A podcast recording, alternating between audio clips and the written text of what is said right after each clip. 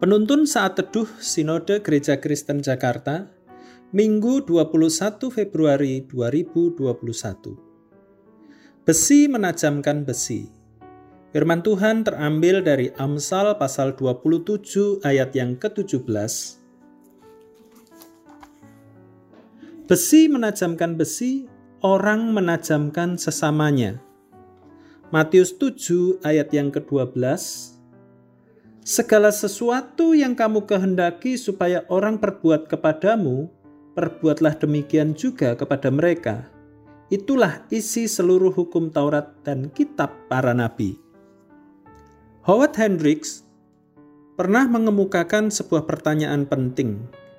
Siapakah orang-orang yang telah ikut membentuk Anda menjadi seperti saat ini?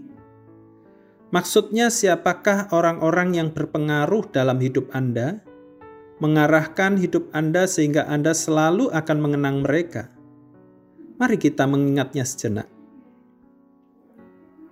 Kita hidup di dalam dunia ini tidak lepas dari pengaruh orang lain. Orang-orang ini memberikan pengaruh yang positif atau negatif dalam kehidupan kita. Penulis kitab Amsal mengatakan orang menajamkan sesamanya, Amsal 27 ayat yang ke-17. Banyak faktor yang dapat membentuk kehidupan kita menjadi lebih baik. Bisa saja dari alam, dari keadaan yang kita alami, tetapi juga yang terutama dari sesama kita manusia.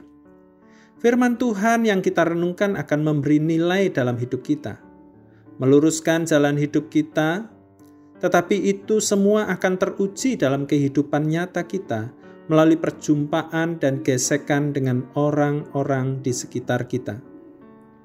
Penulis kitab Amsal mengatakan seperti besi menajamkan besi. Besi akan semakin tajam dan berguna apabila bergesekan dengan besi lainnya. Demikian juga halnya dengan kehidupan kita. Beberapa orang mungkin telah membawa pengaruh yang baik dalam hidup kita, atau kita yang memberikan pengaruh yang baik dalam hidup orang lain kita dapat mencermati bahwa keluarga adalah bengkel besi paling utama yang memengaruhi dan membentuk kehidupan kita. Orang-orang dalam keluarga turut memberikan andil bagi pertumbuhan iman kita. Di dalam keluarga kadangkala terjadi gesekan. Jika kita sadar bahwa sesama anggota keluarga adalah alat Tuhan untuk menguji seberapa dalam firman yang kita aminkan dan terima maka lihatlah gesekan dalam keluarga itu dari sudut pandang yang berbeda. Biarlah setiap anggota keluarga saling menajamkan hidup rohani mereka, sehingga mereka semakin bertumbuh dalam menerapkan firman yang mereka dengar. Keluarga adalah bengkel pembentukan kehidupan kita. Tuhan Yesus memberkati.